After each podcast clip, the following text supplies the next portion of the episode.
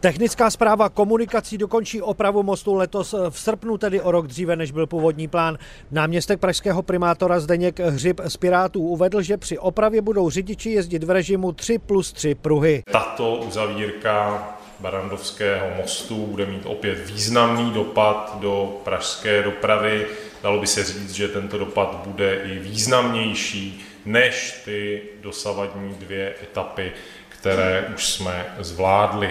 Mluvčí technické správy komunikací Barbora Lišková upřesnila, že řidiče budou o jednotlivých dopravních změnách při opravě pravidelně informovat. Využijeme podobné prostředky jako v minulých letech, to znamená, že budeme využívat citylighty, billboardy, využijeme informovanost na čerpacích stanicích, dále potom budeme využívat prostor ve zpravodajích, zejména dotčených městských částí, jako je Praha čtyři a Praha pět, stejně jako v minulých letech.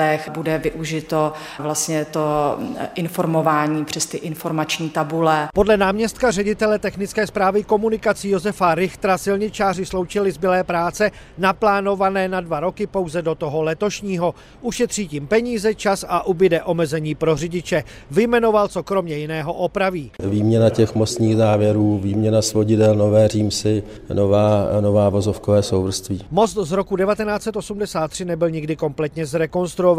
Denně ho přejede přes sto čtyřicet tisíc aut. Celková oprava mostu vyjde na více než šest set milionů korun. Z Prahy Radek Duchoň, Český rozhlas.